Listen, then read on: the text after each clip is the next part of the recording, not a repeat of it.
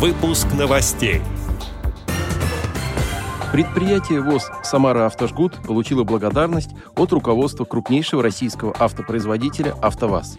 27 октября состоялось очередное заседание Центрального правления Всероссийского общества слепых. Теперь об этом подробнее. Студия Антон Агишев. Здравствуйте. Здравствуйте.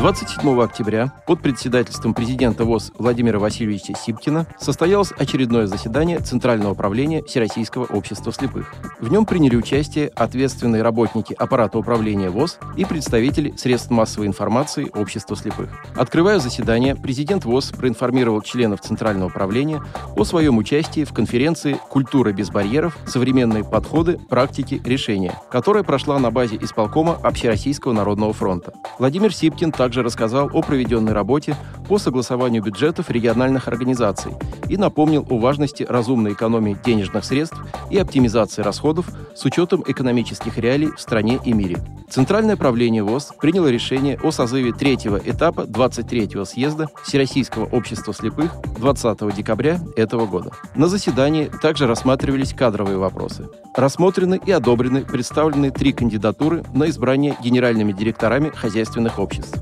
Центральное правление ВОЗ утвердило постановление о награждении наградами ВОЗ 99 членов общества слепых. 13 членам ВОЗ присвоено звание «Ветеран Всероссийского общества слепых». В части заседания, посвященной подготовке и проведению социокультурных мероприятий, прозвучал доклад художественного руководителя КСРК ВОЗ Анатолия Николаевича Хейлиддинова об учреждении и присуждении ежегодной премии ВОЗ за вклад в развитие культуры. После короткого обсуждения и голосования положение об этой премии было принято. Также было принято решение о подготовке и проведении Всероссийского патриотического слета ВОЗ «В тылу война совсем другая». Целями Целями и задачами слета являются патриотическое воспитание инвалидов по зрению, приобщение молодежи к духовному историческому наследию нашей страны, популяризация значимости деятельности Всероссийского общества слепых в период Великой Отечественной войны и в период послевоенного становления страны.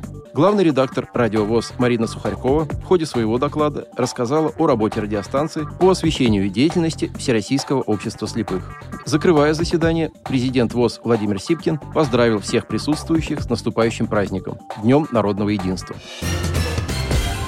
Работа предприятий Всероссийского общества слепых в деле импортозамещения иностранных комплектующих в различных сферах производства высоко оценивается ведущими российскими производителями.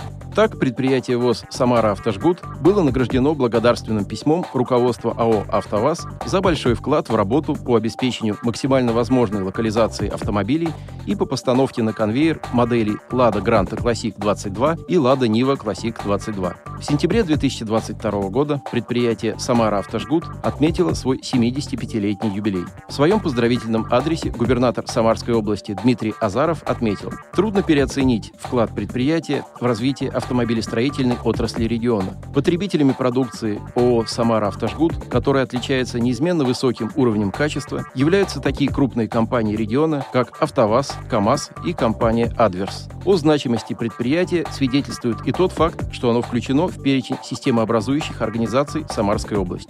Отметим, что сейчас на предприятии «Самара Автожгут» трудится 250 человек, более половины из которых являются людьми с инвалидностью. Отдел новостей «Радиовоз» приглашает к сотрудничеству региональной организации. Наш адрес – новости собака радиовоз.ру. О новостях вам рассказал Антон Агишев. До встречи на «Радиовоз».